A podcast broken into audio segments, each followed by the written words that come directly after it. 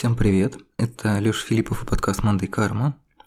Если кто-то забыл или слушает нас впервые, это подкаст о массовой культуре в это полуапокалиптичное время.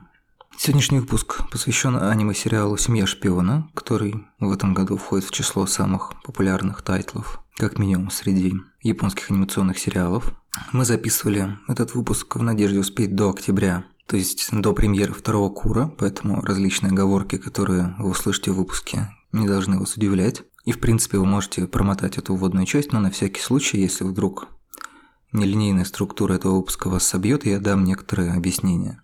Во-первых, «Семья шпиона» – это сериал про фиктивную семью из Ллойда Форджера, шпиона, который приехал по заданию своего начальства в соседнюю страну, чтобы предотвратить войну. Его жены – наемный убийца Йор Форджер, который не знает о том, что Ллойд шпион, а он не знает, что она наемный убийца и их приемная дочь Аня Форджер, которая девочка-телепатка, и она знает, кто ее родители, а они о ней ничего не знают. На всякий случай предупрежу, что подкаст содержит спойлеры, это неизбежно, это происходит на протяжении больше сотни выпусков. Нюанс этого выпуска в том, что мы записывали его как прямую трансляцию в телеграм-канале об аниме Покебол с предсказанием. Это канал, который мы делаем с коллегами, участвовавшими в этом выпуске. Собственно, это Сереж Сергеенко, ветеран подкаста, редактор сайта Киберспорт и автор цикла об на сайте Кино ТВ. Это Максим Бугулов, автор кинотеатра Руссороса и искусство кино, а также видеоблогер, ведущий канал о видеоиграх Большой Буковский.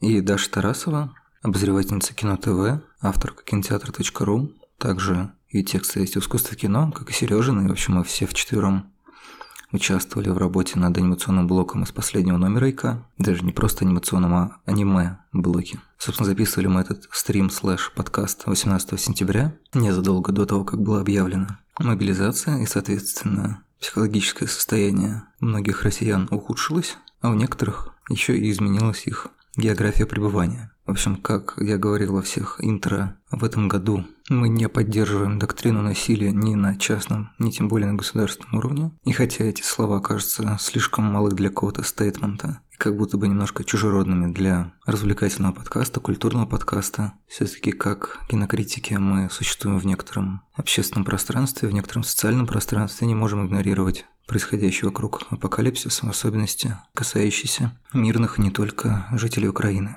Также я надеюсь, что вы окружены каким-то количеством единомышленников, людей, которые могут вас поддержать морально, психологически, может быть физически, если это потребуется. Надеюсь, что вы в сравнительной безопасности в России или за ее пределами. Хотя степень опасности в стране, в которой я родился, с каждым днем, очевидно, становится все больше и больше. По традиции уже, печальной и ужасной традиции этого года, мы начнем с минуты тишины, которая заменила нам джингл, которая дает дань памяти погибшим от бомбардировок и других действий так называемого специального военного характера.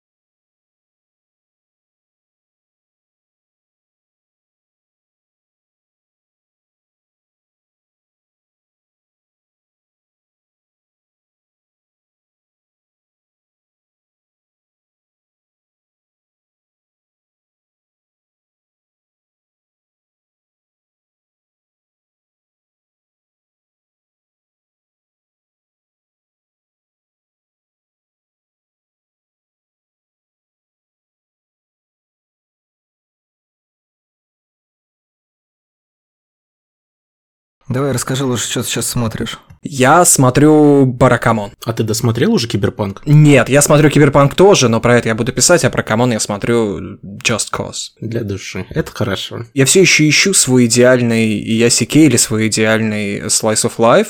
Пока это девушки в последнем путешествии, потому что там ни хрена не происходит и душевно. И вот мне что-то такое надо. А в Баракамоне происходит дофигища всего, а, с таким очевидным посылом, месседжем, там тут же буквально в каждой серии, типа, о, я многое понял, надо, чтобы не получать тройки, надо полностью отдаваться учебе, фига себе. и в таком формате, но он достаточно, ну, в меру уютный. Ну, скажи, это помогает тебе? С чем? Мне, мне никто не поможет, Ты кроме психотерапевта. Получать тройки. Мне кажется, нет. Я не знаю. Тут еще раньше можно было это оценивать оценками, а теперь я даже не знаю, как что-либо оценивать. А, я просто думал, вам ставят. Нет, это случай из Баракамон. Но там есть хорошие кейсы, хорошие тейки, общие для разных людей. Кое-что лично для себя подсмотрел. Норм, достойный тайтл, не стыдно. В который раз готов посоветовать себе... Господи, почему я, блин, уже сразу говорю семья опять, вот, потому что все, про «Семью шпиона»? написал, теперь уже. Да, отличный иясикей, в котором ничего не происходит. Не, я про до этого вспышка молнии в очередной раз посоветовать, потому что мне кажется, это вот идеально подходит под запрос ACK, в котором ничего не происходит, потому что это буквально просто очень милое аниме, в котором люди готовят еду и едят ее с очень милым ребенком. Все. Мне пока не Очень продано. Вот это я не могу сам себе продать. То есть я посмотрю из-за просто количества рекомендаций от Сережи.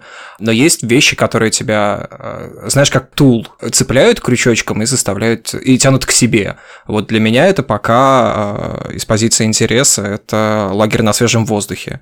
Я слышал, что там ничего не происходит, и девушки просто ходят, Ну, смотрят тоже на, да. на Фудзияму и ставят свой такой э, DIY кемпинг. И вот оно меня подкупает. А семью с милым ребенком оставлю чуть-чуть на потом. Даша, а ты сейчас что смотришь? Не знаю, мне кажется, после этих слов меня выгонят из этого канала, наверное, но я решила, наконец, в сознательном возрасте пересмотреть Еву, вот. Потому что я начинала когда-то, когда была совсем помладше. На тот момент было как-то супер сложновато. Тут я решила, что нет, пришло время все-таки подойти к вопросу серьезно. Как раз-таки у Сережи вышел материал на сайте Кино ТВ. Я решила, что я пока не буду его читать, а свой материал вернусь к нему. Вот. Поэтому из новиночек ничего не могу посоветовать. Наверстываю упущенное пока. Ну, не обязательно новинки. У нас просто вопрос, что смотришь. Я думал, ты скажешь, меня сейчас выгонят, Ну потому что я вот, смотрю собственно. Евангелион, и типа, что это за говно? Почему вообще вы столько времени уделяете обсуждению? А, мне отключаться надо теперь, да, с такой позиции? Да, Максим, прости, ты самое слабое звено. Либо полезай в Мне кажется, можно и нашими силами. Миссия. вак-вак. Так, э, всем привет. С вами Покебол с предсказанием. Наш первый эфир в это отвратительное воскресное э, время. Утро еще скажи. А сейчас непонятно, да. Доброе утро! Спасибо, что проснулись или не, не заснули. Меня зовут Леша Филиппов. Про Бракамона и ненависть к Евангелиону говорил Максим Бугулов. Поздоровайся. Привет. А, Даша рассказывала, что, значит, она не читает тексты Сережи на Кино ТВ специально.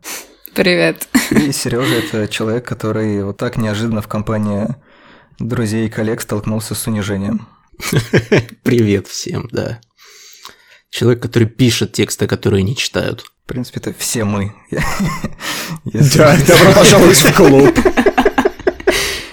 У нас сегодня такая тема, обсуждаем а, модный молодежный сериал «Семья шпиона». У него как раз 1 октября будет второй кур, то есть вторая половина первого сезона, которую также иногда пытаются назвать вторым сезоном, из-за этого начинает возникать всякая путаница. Но, в общем, там все нормально. Вышло 12 серий, поэтому можно составить какое-то впечатление. Не глобальное, а только скорее вот какой-то зачин. Тем не менее, интересно, мне кажется, про него поговорить. Ну и плюс, так как мы все немножко хайпажоры, конечно же, самое обсуждаемое или одно из самых обсуждаемых аниме этого года не могли пройти. Тем более, что оно стартовало в летний сезон, как и мы. Экранизация а, манги Тацуя Энда ожидаемо стала такой популярной.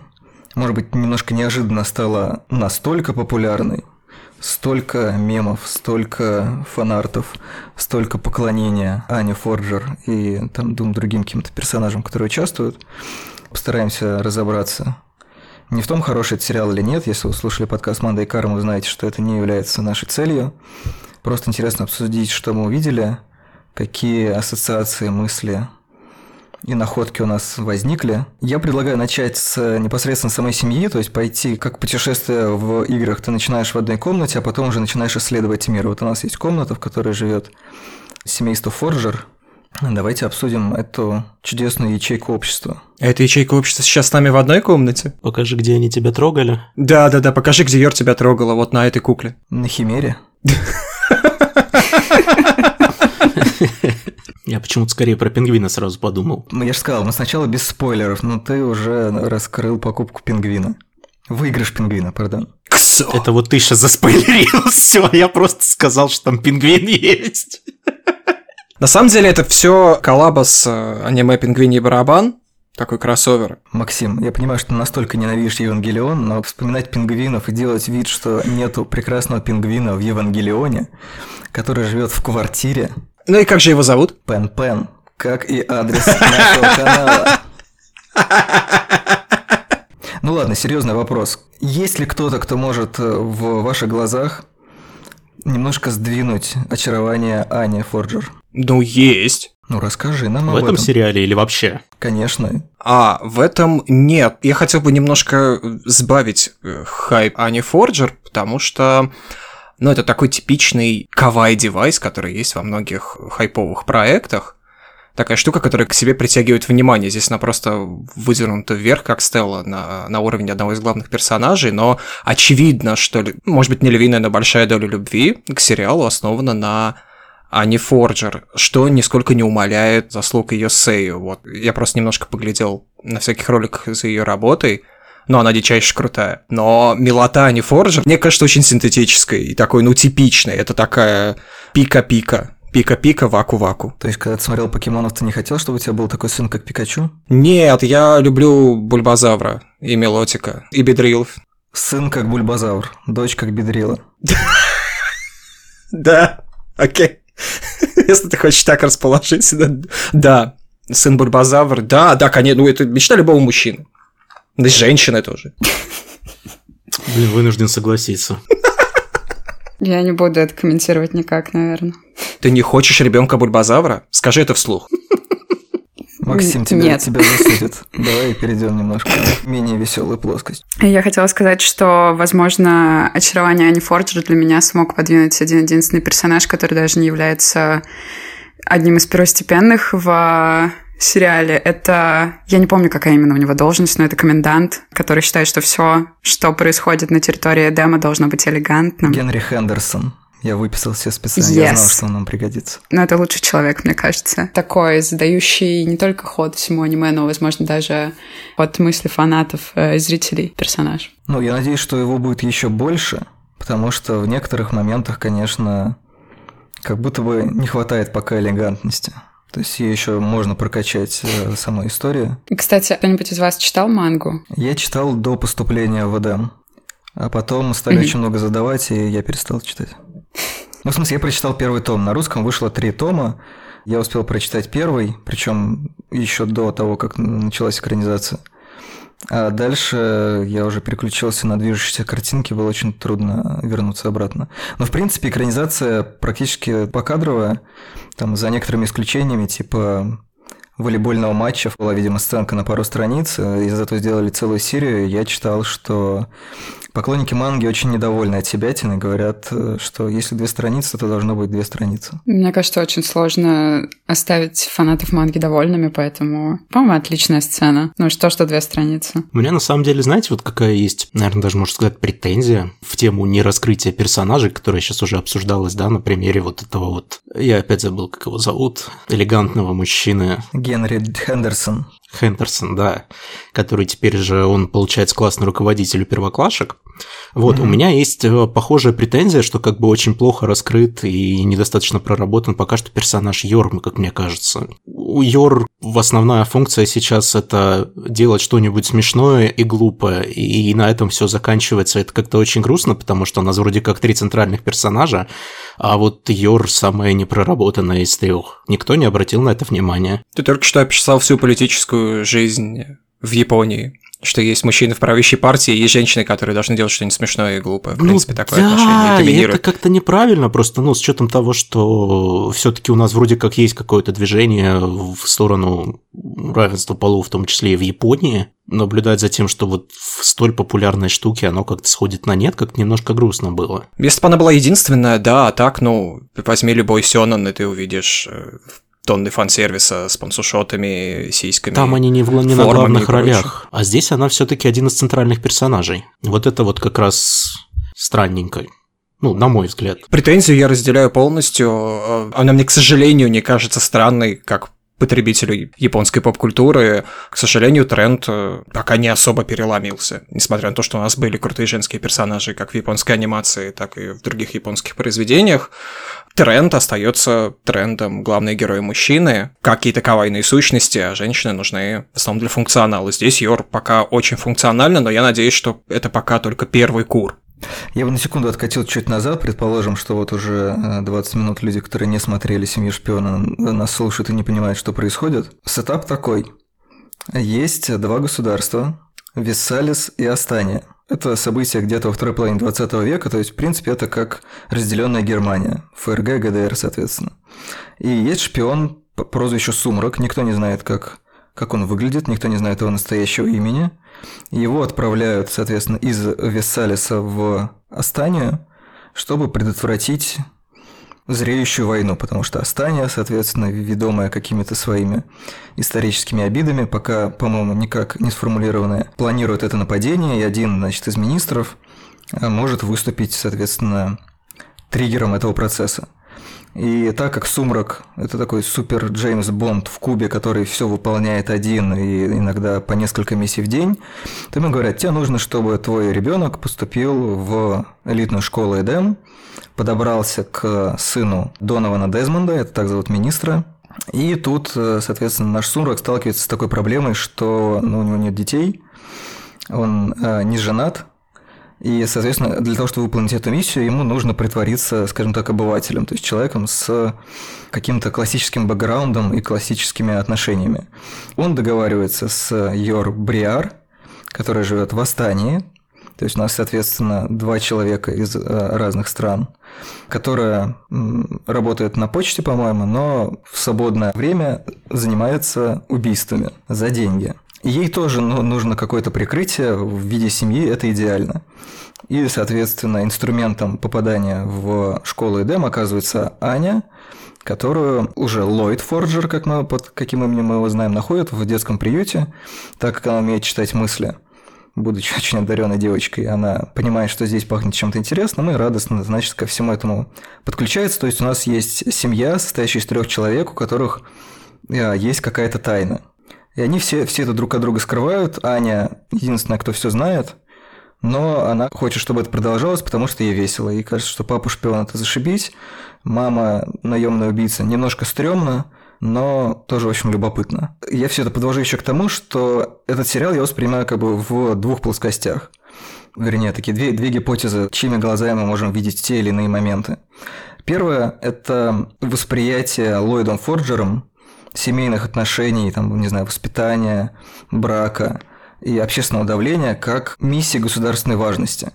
Вполне возможно, мне кажется, смотреть это как такую метафору или набор метафор, как э, мужчина и женщина выстраивают свои отношения, как они скрывают какие-то вещи друг от друга. Ну, то, что я имею в виду в других произведениях массовой культуры, обычно потом как-то вскрывается, что люди вместо того, чтобы обмениваться каким-то своим прошлым, начинают его скрывать, всячески хитрят, и в итоге это приводит к каким-то странным ситуациям. То есть для него Йор и Аня, они такие второстепенные персонажи в его большой игре. На кону мир во всем мире.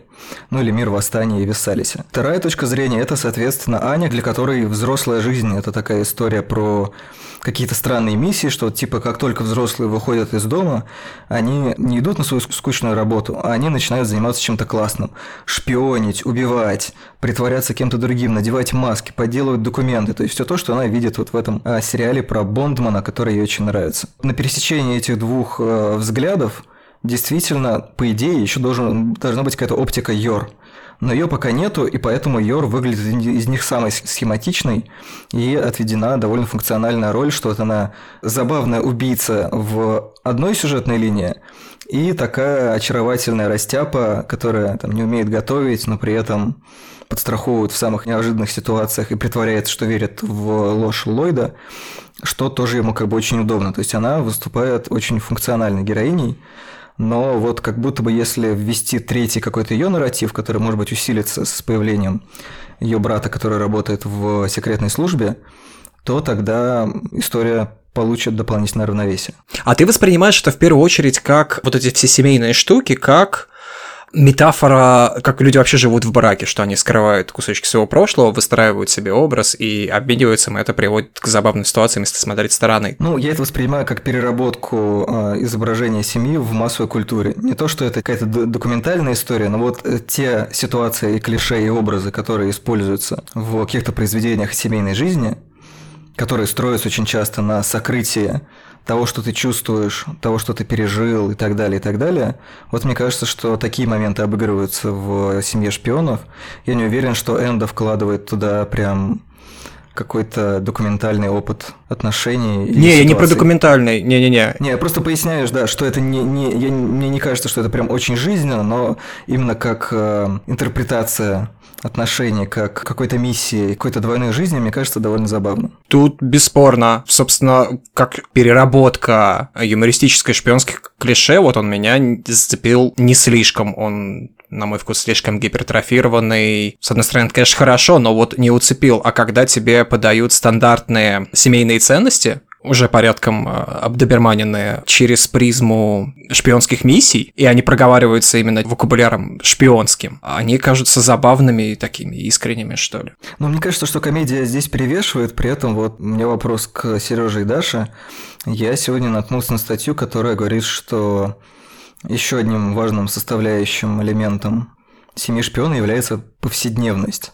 Я, честно говоря, об этом вообще не думал при просмотре, но, может быть, эта мысль не, не лишена оснований. Я как раз-таки, наверное, склонна считать, что повседневность занимает супер важное место. Ты говорила о том, что есть две плоскости, через которые можно воспринимать семью шпиона, и первая из них, можно сказать, срыв покровов с поп-культурного изображения семьи, с которым сталкивается, вот как э, сказал Максим, человек с шпионским э, прошлым и настоящим так или иначе в семейную жизнь входят всякие обыкновенные штуки, которыми занимаемся мы с вами каждый день, типа готовка еды, которая сегодня тоже уже прозвучала, или какие-то мелочи вроде, ну ладно, не мелочи, вроде воспитания детей. Мне нравится, что как раз-таки эти элементы повседневности, которые есть везде, где-то больше, где-то меньше, они разбираются как просто какие-то жизненные события, они пропускаются через вот эту решетку восприятия повседневности через шпионство. Как раз-таки каждая серия называется там миссия 1, там, условно говоря, поступление в Эдем, миссия 2,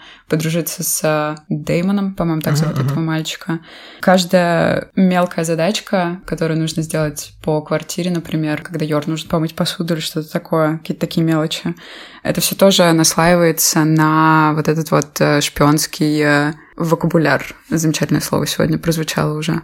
Так что абсолютно да. Мне кажется, повседневческий э, элемент, он примерно так же важен, как комедийный, наверное. Ну, я, собственно, здесь бы добавил, что, как мне кажется, повседневность здесь занимает реально очень важное место, потому что собственно, повседневность выступает неким базисом для того, чтобы на него настраивать уже все остальное.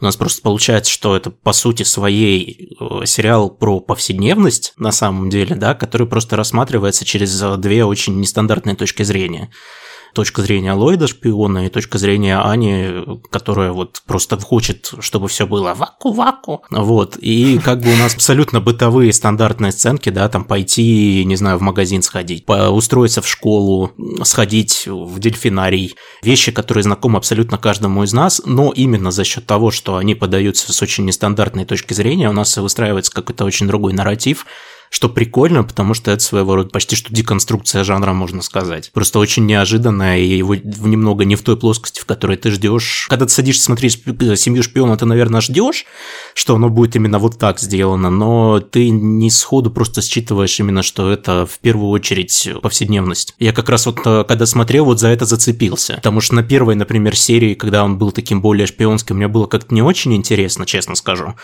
После просмотра первой серии я вообще не понял, откуда этот хайп появился. Я такой, типа, ну, окей, это нормальный, неплохой сериал. А вот где-то серии с третьей, наверное, когда у них уже появилась более-менее сформированная семья и начались вот эти вот будни, которые при этом вот постоянно как-то очень нестандартно анализируются, и из-за чего и возникают какие-то юмористические в том числе моменты. Вот мне показалось, что вот он именно тогда наконец стал работать так, как он должен работать. Ты говорил про деконструкцию. Это деконструкция э, юмористического шпионства или деконструкция повседневности? Повседневностью. Эта деконструкция сейчас с нами в одной комнате?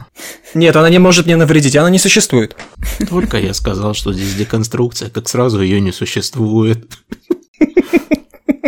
Вот так всегда. Произошла деконструкция деконструкции. Ну, меня, скорее всего, именно это больше всего привлекает в сериале в итоге, потому что это вот сериал про повседневность, который не похож на сериал про повседневность, и это круто. С одной стороны похож, с другой стороны не похож, именно потому что это более-менее привычные тебе вещи, которые очень непривычно подаются, и это здорово. Вот из-за этого, на самом деле, я и не подумал про повседневность, потому что как будто бы какие-то бытовые вещи, какие-то бытовые задачи, они, в принципе, встроены в тот же Евангелион или даже в там, Истребителя демонов.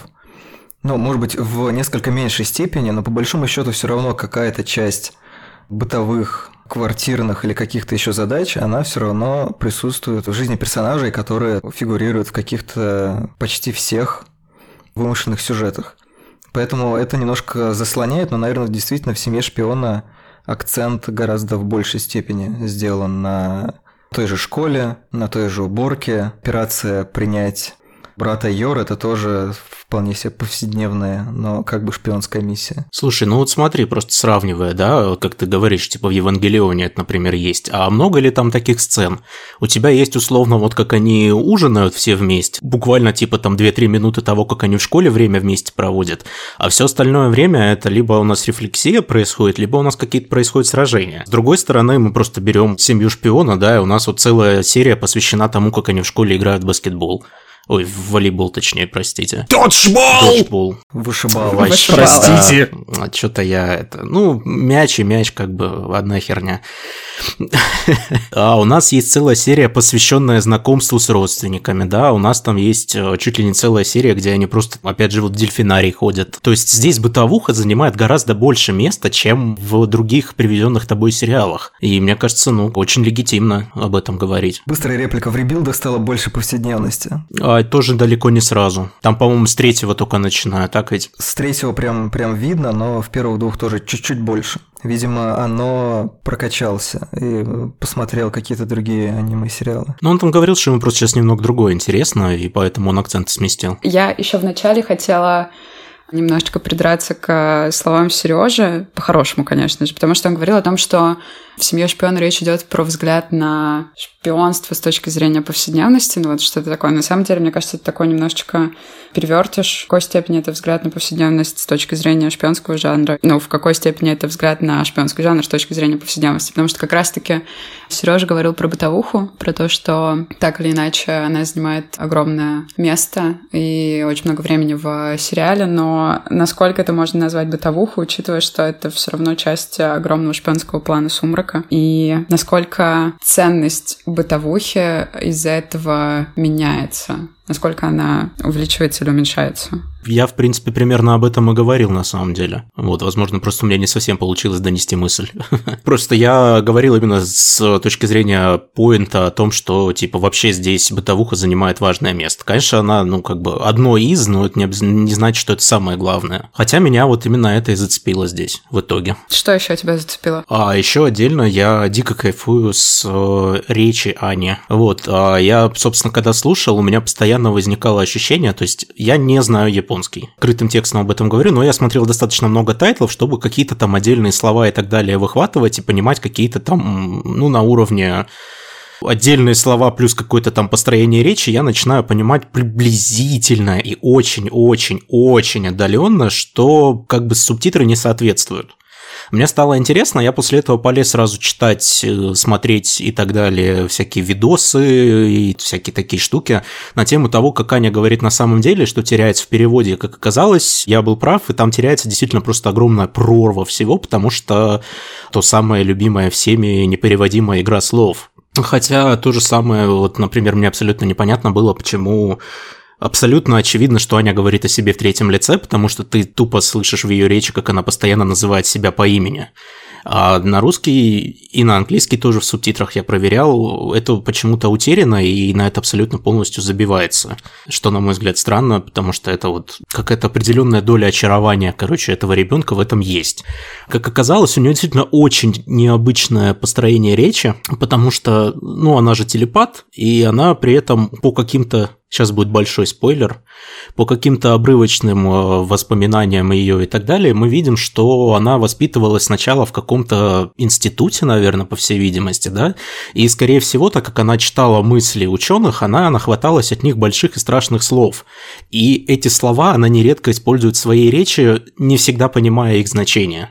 У нее очень нетипичное построение речи, что в принципе для японского языка, что для ребенка в частности. То есть она зачастую смешивает какие-то дико переусложненные штуки с, наоборот, очень-очень примитивными словами, потому что она все еще остается ребенком.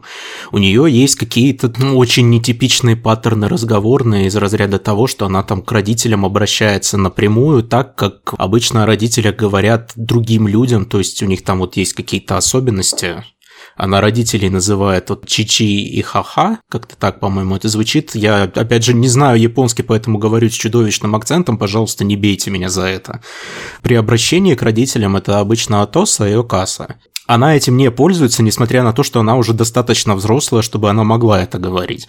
И там много таких вот всяких мелочей, которые, э, с одной стороны, делают ее речь очень нестандартной, вот прям очень нестандартной, с другой стороны, из-за этого она получается какой-то вот милой, очаровательной и очень-очень в духе Ани. И это, по-моему, очень прикольная штука. То есть я вот прям целенаправленно потом сидел, переслушивал даже какие-то фразы, как она говорит, что называется, с подстрочником, смотрел, что это может значить на самом деле. Вот это прям, по-моему, очень круто сделано. Там есть классный момент, где она говорит, Аня узнала свою длину, она там использует Да. какой-то глагол, который типа не свойственен э, детям, она, скорее всего, не могла его знать, но то, что она путает высоту и длину, довольно забавно. И, по-моему, в лаборатории она была, потому что, в общем-то, из нее сделали телепатку. Она как одиннадцатая из очень странных дел. Еще мне очень нравится, опять же, вот в той же самой сцене, по-моему, или это уже в другой их поход к портному был, где вот ей говорят про то, что типа детей из Эдема часто воруют, и там Аня просто поворачивается к Ллойду и говорит, что типа в русском языке было, что я больше не хочу ходить в школу, а в японском она на самом деле говорит что-то в духе «Аня больше в школу не ходит», в том смысле, что она как будто бы уже туда ходит. При этом она еще ни разу даже на занятиях не была. И это вот опять же тупо из-за того, что она немного неправильно использует сложные слова. То есть там вот много таких каких-то мелочей, не знаю, мне почему-то это кажется прям очень крутым. Не знаю, я в принципе люблю, когда вот какие-то такие мелкие штуки, либо там в озвучке, либо в визуалке, либо еще в чем-то, я всегда вот именно за мелочи цепляюсь, и я от этого ловлю самый большой кайф обычно во всяких произведениях. Опять же, в том же самом Киберпанке мне очень нравится, что там, когда в киберпространстве сценки происходят, у них э, контуровка разноцветная, а в то время как в реальности она черная. Фигня, мелочь, большинство даже внимания не обратит, тупо из-за этого он мне стал нравиться гораздо больше. Пора поговорить о том, как недооплачен труд людей, которые делают субтитры для крупных порталов. Недавно был достаточно большой материал о том, насколько недоплачивают, но при этом требуют жестких дедлайнов, большого объема работы. Для таких людей на Netflix, я думаю, что на Crunchy примерно такая же ситуация. Индустрия не платит младшим сотрудникам, и из-за этого вы получаете субтитры хуже, чем могли бы получать. Требуйте равной оплаты для всех. Спасибо. Слава богу, что Netflix больше не работает в России, мы не поддерживаем этот арабский труд. Я думал, ты про художников скажешь. Взял, перевел все в шутку. Нет, я думал, ты про художников скажешь. Цены для работы художников и то, что постоянно мы узнаем, как там выгорел целый отдел, люди не могут работать, свалились с какими-то болезнями и так далее. Это тоже происходит за какие-то, что называется, сущие копейки. При этом сами японцы, я так понял, не особенно отказываются от такой работы, потому что для них, типа, закончить начатое супер важно, независимо от того, платят ли им достойно или... Я сейчас уже не буду, не буду врать про порядок цен, где-то на канале я приводил цифры. 20 баксов, что ли, за час. Ну, там, да, это известная проблема, что платят мало. Очень много в- на каких студиях, к сожалению. Про художников просто все знают, а вот про чуваков, которые обеспечивают такую мелочь, как субтитры, ну, грустно. Я буквально на медне смотрел какой-то фильм в дубляже на стриминге. Ну, чудовищно невозможно смотреть, в принципе, произведение в дубляже. И очень круто, что есть такая возможность, как просмотр аниме с субтитрами, потому что там, э, там это в, особенно в азиатских каких-то произведениях, когда нет возможности слышать оригинал, это очень сильно меняет вообще все восприятие. Сам язык, их интонация, они сильно отличаются, они, ну, лично для меня делают такую ауру. То есть, если само произведение это мигрень, то вот язык это такая аура, которая тебя тебя вводит в это произведение. Вот, и если бы субтитры могли бы быть качественнее, было бы еще круче, мы бы ловили все оттенки, которые и так теряются при конвертации из одного языка в другой. Я вот прям по твоему примеру слышу, что ты с мигренью не сталкивался. Вот ты напрасно. Просто сравнивать хорошее аниме с мигренью, это как бы, ну, блин, я не знаю. Это первое, что пришло в голову. Ну, я заметил, что на записи я так постоянно эку, подбираю какие-то слова, сби- сбиваюсь на хезитации, самоповторяюсь, и вот у меня пришел образ, я его схватил. Ну, хорошее произведение — это мощное, хорошая мигрень тоже мощная, чего бы их не сравнить. Ага, и тоже хорошо сказал первое, что пришло в голову. Первое, что пришло в голову, это мигрень. Хороший заголовок «Семья шпиона, как хорошая мигрень». Я хотел на секунду вернуться к шпионскому жанру. Когда мы начали говорить про баланс шпионажа и бытовухи, мне вспомнился первый сезон «Убивая Еву», где как раз, э, мне кажется, очень классно тоже был. Там не то, чтобы было много бытовухи, но там очень сильно показывается роль, скажем так, домашней жизни людей, которые работают на Ми-6. То есть там один из агентов, Абсолютно, который да. сейчас поедет там на важное совещание, он выносит на плече дочь, которую он там в садик сдаст. Там они заходят в магазин купить сарделек и так далее. То есть мне кажется, что это открывает огромное пространство для хитрых суперзлодейских планов. Мне кажется, доктор Зло мог э, гораздо быстрее подловить, например, Джеймса Бонда в каком-нибудь его любимом супермаркете и отравить, там, не знаю, сыр по скидке или что-нибудь еще.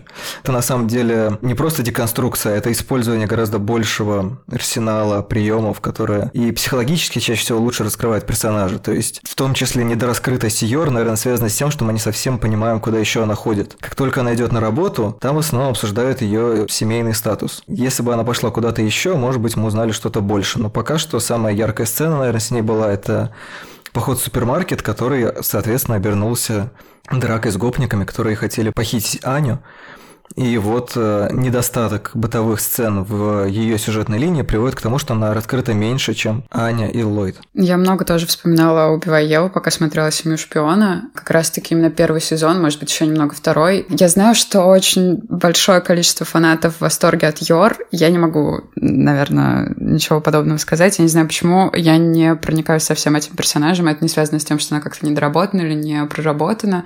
Но как раз-таки в самом начале была парочка сцен, когда королева шипов была за работой, и я просто ловила себя на том, что, ну, примерно тем же самым занималась Виланель. Пускай в этой парочке Йор будет Виланель и Сумрак будет Евой. Возможно, это более хорошее развитие событий, чем в оригинальном сериале. Я, правда, не досмотрел, четвер- не досмотрел. Ну, Ты ничего не потерял. У них не появляется дочь, да, в конце? А, нет, никаких прибавлений, только убавления в составе персонажа, скажем так. Ну, давайте перейдем к каким-то более критическим замечаниям. Я так понимаю, что мы, в общем, все с симпатией относимся к сериалу, но длина хайпа, которая вокруг него возникает, не совсем бьется с этим впечатлением, хотя она никогда не может биться, потому что, в общем, хайп неконтролируемая субстанция. Он э, просто выше гор, выше неба, выше всего вырастает. И иногда отпугивает людей, которым, возможно, сериал понравился бы. Если бы они не видели вот этого чудовищного поклонения девочки-телепатки, куча артов с Йор, прочее, прочее, прочее, прочее, бесконечного количества мерчендайза. Да, мы, я так понимаю, что всем жителям Покебола понравился сериал, но не настолько, чтобы ставить его на первое место среди всех тайтлов последнего десятилетия. Он хороший, но я говорю, я как-то вот его смотрел, типа с ощущением, что «Семья шпиона», ну, я посмотрел. То есть у меня нету какого-то дикого пиетета перед ним. Он прикольный, у него есть классные находки какие-то отдельные, но в общем и целом это нормальное, хорошее произведение, которое не хочется бросать, но, ну, грубо говоря, я его, скорее всего, не буду пересматривать, например, да? Незачем, потому что это, ну, просто нормальная, хорошая штука, а не что-то какое-то выдающееся и заслуживающее какого-то очень пристального внимания, как мне кажется. Мне кажется, да, отличный показатель. Мне понравилась «Семья шпиона», и я буду ждать продолжения, но я совершенно точно, наверное, не буду пересматривать. Потому что, во-первых, Лёша отмечал по поводу хайпа, по поводу его оправданности, неоправданности. Мне кажется, просто хайп так работает. Ну, пройдет премьера второго кура, и окей, будет еще волна новых мемов, над ними посмеемся, и потом просто отложим в ящичек, как обычно. Ну и во-вторых, это действительно просто очень крепкая штука, но не настолько крепкая, чтобы, как сказал Максим, занять место в топе лучших аниме десятилетия. Но при этом я, кстати, думаю, либо я еще пока не видел просто достаточно, да, либо это все-таки правда один из лучших сериалов этого года. Может, конечно, с годом просто не везет. По статистике, по показателям? по ощущениям. Чисто вот из того, что я посмотрел за этот год, А. мне кажется, это один из самых таких вот крепких сериалов, которые я видел. Может быть, я говорю, может, я не досмотрел. Год был паршивый. Может быть, дело в том, что год реально такой. То есть за прошлый год просто у меня без проблем и десятка набиралась и все остальное, да, а в этом году как-то вот я так прикидываю, и ну, не так много было вещей, которые я бы вот зацепили меня, и я бы хотел их как-то вот выделить. Семья шпионов в этом плане, ну, хоть как-то, хоть куда-то. Ну, год еще не кончился, нас еще ждет Тоже человек верно. бензопила в конце концов. С октября начиная, там как-то многовато будет и премьеры Да, да, всего да, прочего, там очень много релизов, да. Вообще ждем осенний сезон с нетерпением, что называется. Глядишь, там что-нибудь будет еще интересное. Но, тем не менее, у нас уже, считай, весенний и летний сезоны позади, и на их фоне «Семья шпион» неплохо смотрится. Ну, вот я думал, чего именно может не хватать сериалу, ну, то есть это в таком неблагодарном жанре. Если бы режиссером был я, мне кажется, что вот эта история с войной, которую должны предотвратить форджеры, она, в общем-то, является именно задником, то есть, скажем так, шпионский механизм раскрывает какие-то повседневные ситуации, а некоторая глобальная история, ради чего все это, он выглядит как МакГаффин. То есть это повод что-то делать. И нету бы как будто бы какой-то глобальной сферы задачи, которая бы создавала бы интригу. То есть нам интересно в рамках каждого скетча, каждой серии. То есть там есть какие-то трюки, какие-то номера, какие-то аттракционы. Но сказать, что интересно, чем все это кончится, нету как будто бы какой-то глобальной истории. Но это может в какой-то момент измениться, и может быть не обязательно со второго кура, а может быть со второго сезона, когда сериал уже покажется, что он достаточно познакомился со своими персонажами зрителей, там начнется какая-то более сложная игра. Но действительно, вот в нынешнем виде, по итогу нынешних 12 серий, это просто очень классно придуманный, что вроде как важно, комедийный сериал, потому что я вот читал статистику, что из каких-то премьер там в топе популярных, там 8 из 10, условно говоря, это именно комедии. Ликорис Recoil, который сейчас тоже из-за летних премьер очень сильно собирает хайп, это тоже комедия, условно говоря, про девочек-спецслужбисток в школьной униформе, которые защищают э, Токио от э, криминала и террора. То есть какая-то вот эта линия довольно любопытная, что баланс между, скажем так, вопросом государственной безопасности, комедией и чем-то, условно говоря, душевным, вот оно создает определенную формулу популярности, возможно. Я, пожалуй, не соглашусь с Лешей в благодарном жанре, чего бы туда можно было добавить. Мне кажется, прелесть проекта в том, что он именно такой набор скетчей на семейную тему, пропущенных через мясорубку шпионской риторики. Если бы ему добавить какие-то чудовищные драматические дедлайны, типа Форджер не только должен успеть приготовить для всех ужин, потому что его фиктивная супруга не умеет готовить, но еще и разрядить бомбу до 6 часов, потеряется сама суть. Сериал как раз вот об этом. Очень круто Даша сказала про повседневность. Это его ядро, и это его, наверное, самые, цеп... самые цепляющие крючья, а остальное действительно задник. Если он будет слишком сильно выходить из этой парадигмы и тащить себя каким-то другим жанровым элементом, он скорее растеряет всю свою прелесть, которая позволяет ему, ну, во-первых, оставаться на хайпе на сегодняшний день и двигать мерч. И в этом, ну, наверное, нет смысла. Насколько я знаю, кстати, там дальше горизонтальности больше станет. Так, подожди, даже для меня горизонтальность такая все на том же уровне. Горизонтальность это когда есть общий сквозной сюжет, в смысле? Ну, логично. Я не могу избавиться от сравнения «Семью шпионов» с «Покемонами», потому что для меня Аня — это Пикачу. Существо, которое меня заставляют любить. Там, я знаю, в «Покемонах» есть один огромный большой сюжет, который позволяет, в принципе, особо не торопиться и двигать скетчи, и двигать главные фишки Слушай, сериала. там этот основной сквозной сюжет, блин, 10 лет развивался, больше, по-моему, 20 или сколько там Эш понадобилось, чтобы наконец в чемпионате выиграть. Я уже не помню, по-моему, 20 17. 17. 20, 17, 17. 17? Да. А потом, ну, они потом нашли еще что-то, он там нашел себе новую цель, но да, то есть, мне кажется, здесь, если будет большой сюжет с маленькими целями, что нужно сначала там подружиться с чуваком элитным и самому стать, притвориться элитным, и это надолго. Потом появляются какие-то другие действующие лица, и добавить немножко остроты, но оставить надолго, это, в общем, в рамках того, что я увидел с 12 эпизодов, это грамотно, потому что то, что «Семья шпионов» делает, она делает на самом деле хорошо. У нее классные сею, у нее неплохой баланс там темпа ритма в сериях. Там все, в общем, здорово. Проблема в том, что в остальном она пустенькая, но этого, того, что в ней есть, этого хватает.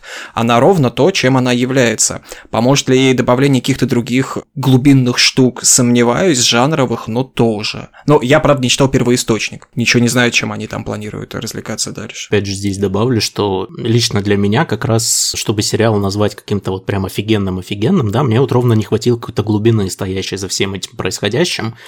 Причем я даже не столько про вот какую-то там проработку общей там сюжетной линии и так далее, да, я скорее именно про какие-то смыслы, которые можно было бы сюда вложить, и о которых можно было бы поговорить, он все-таки очень поверхностный. И вот если бы он был вот буквально на чуточку умнее, я думаю, он бы у меня где-то вот, ну, без проблем прописался бы точно в топе этого года, и, скорее всего, ну, не за пятилетку, но любил бы я его гораздо сильнее, по крайней мере, вот так скажу.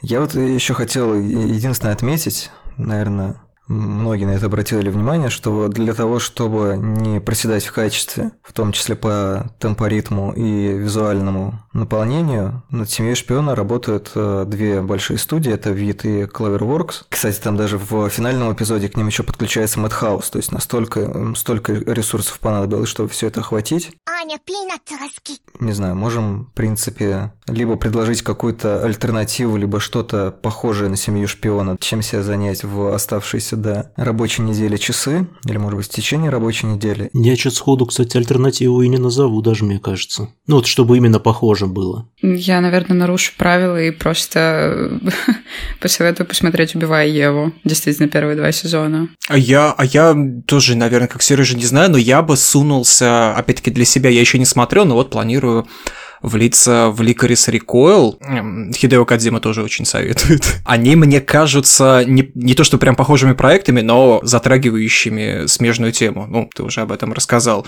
Я бы сунулся туда. А «Убивая Еву» рекомендовать не могу. Я посмотрел полтора сезона блин, то ли я в, в душе какой-то неправильный, то ли еще что-то, но мне настолько отвратил от себя этот сериал, что ой, хотя я где-то в глубине души не, от, не отрицаю его попкультурную значимость, в том числе с точки зрения там персонажей и взгляда на жанр, но там были моменты, я проблевался.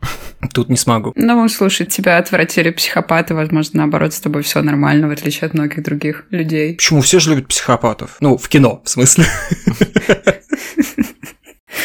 На самом деле там личные триггеры, э, я полагаю, если так анализировать до конца, там личные триггеры, в которые я не буду сейчас вдаваться, вот они мне помешали по поводу, собственно, личной жизни Евы, mm-hmm. ее отношений mm-hmm. с мужем. Простецкий взгляд на отношения, который 5-7 назад как-то резко вспыхнул на разных фронтах, меня несколько режет. То есть, с одной стороны, круто, отношения, которые не нравятся, нужны заканчивать. С другой стороны, там был, я забыл чей-то отечественный фильм, когда женщина самореализовывалась через измены и реализовывала свою подавляемую личность. Вот мне такая точка зрения казалась чрезмерно убогой, и какие-то отголоски вот этого хейта я вижу в Еве. Но она из других точек меня особо не захватила. Мне было любопытно смотреть, как развернулся жанр, как развернулись акценты. Но в остальном вот он меня просто пропальпировал и исчез из моей жизни, и я очень благодарен этому. Убивающая любовь никак не пересекается с э, семьей шпион? Убивающая любовь. Слушай, пересекается, но тоже смежно. Он до ужаса не смешной. Скорее драматическая штука. Мы уже здесь задели тему того, что семья шпионов не глубокая. Убивающая любовь плоская, ну совсем. Просто как хорошо отглаженный пиджак. А в ней приходится прям с очком двумя руками выуживать хоть что-то. Она скупа. Все, что могло быть интересного, она скотски проговаривает за кадровым голосом, а все остальное, ну это прям in your face. Возможно, будет любопытно, как такой масюсенький шажок в сторону, потому что там главная героиня, а не главный герой, но каких-то попыток рассмотреть вот с другого ракурса типичную историю о киллерах и любви, я не знаю, тут лучше Джона Ву посмотреть. Конкретнее. Наемный убийца, наверное. О любви. Там же история всесторонней любви. Любви науч... научного, господи, наемного убийцы к женщине, которую он оглушил выстрелом. А, не оглушил, чуть не лишил зрения. И э, любви его к его же врагу, который становится другом. У Джона Ву всегда очень сложные гомосоциальные отношения. Переходят ли они в гомосексуальные? Наверняка, я не знаю, сам Джон молчит по этому поводу. Рассматривать можно с самых разных точек зрения. Каноничнее считается, что это история великой крепкой мужской дружбы. Другая точка зрения утверждает, что это такая большая вот э, гомосексуальным отношениям. Так ли оно или нет, я не знаю, но лучи любви повсюду и единение в единый момент и противостояние всему, что окружает, а там реально вот два главных героя, где-то между ними женщина, которая уже совсем ослепла, и вокруг просто орды людей с автоматами летят пули и голуби, и вот двое мужчин, слившись в этой дружбе, им противостоят очень символично и красиво. Почему-то сразу в голове такая картинка возникает, где Джунову спрашивают, есть ли там гомоэротика, а он улыбается, как Аня Форджер в ответ и ничего не говорит. Ну, Джон Ву просто это такая частая тема, и я вот не знаю, с одной стороны, кажется, что глупо это отрицать, с другой стороны, он как-то всегда молчит, и какие-то такие видные э, чуваки, которым, которые печатаются, они говорят, что это история о дружбе. Черт его знает, как, как будет наверняка, я не удивлюсь ничему, но на заметку. В качестве последней рекомендации, в смысле рекомендации от меня, я бы упомянул здесь госпожу Кагую в «Любви как на войне», где, в общем, похожим образом два персонажа, скрывающие, скажем так, свою человеческую сущность, э, свои истинные желания, свои какие-то увлечения при помощи всевозможных ухищрений пытаются добиться друг от друга признания в любви, но попутно узнают друг друга как э, личностей, как людей. И это тоже, мне кажется, довольно занятный взгляд на подростковую влюбленность, на то, как э, люди в этом процессе лучше узнают и себя, и, в общем-то, человека, в которого они влюблены, и окружающих людей в том числе, и так далее, и так далее. Там тоже много различных отсылок, есть даже к Хичкоку, есть и к Тетради смерти. В принципе, сейчас цитатностью никого не удивишь, но просто довольно занятно, что там есть отдельная серия стилизованная под э, Сёдзи Мангу, а, вру, нет, а, там есть сцена под Сёзи Мангу, и есть отдельная серия, высмеивающая фан-сервис при помощи демонстрации фан-сервиса. Спорно. Очень по-японски. Спорное решение, но, в общем, такая ова тоже есть. Нормально. Я вот, кстати, подумал и понял, что, наверное, именно с точки зрения того, что посмотреть на бытовуху под очень непривычным углом, еще можно Фурикури упомянуть. Все три. Но я об этом уже, в общем-то, на канале все расписал. И еще распишу. Ну, я думаю, да, это ну, не первый, не последний раз, когда я про Фурикури говорю, очень уж люблю. Дождусь еще два сезона и, глядишь, какой-нибудь здоровущий текст выкачу про все пять. Как говорится, почему бы и нет. Ладно, всем спасибо за разговор. Бай. Всем пока. Пока-пока. Покидас.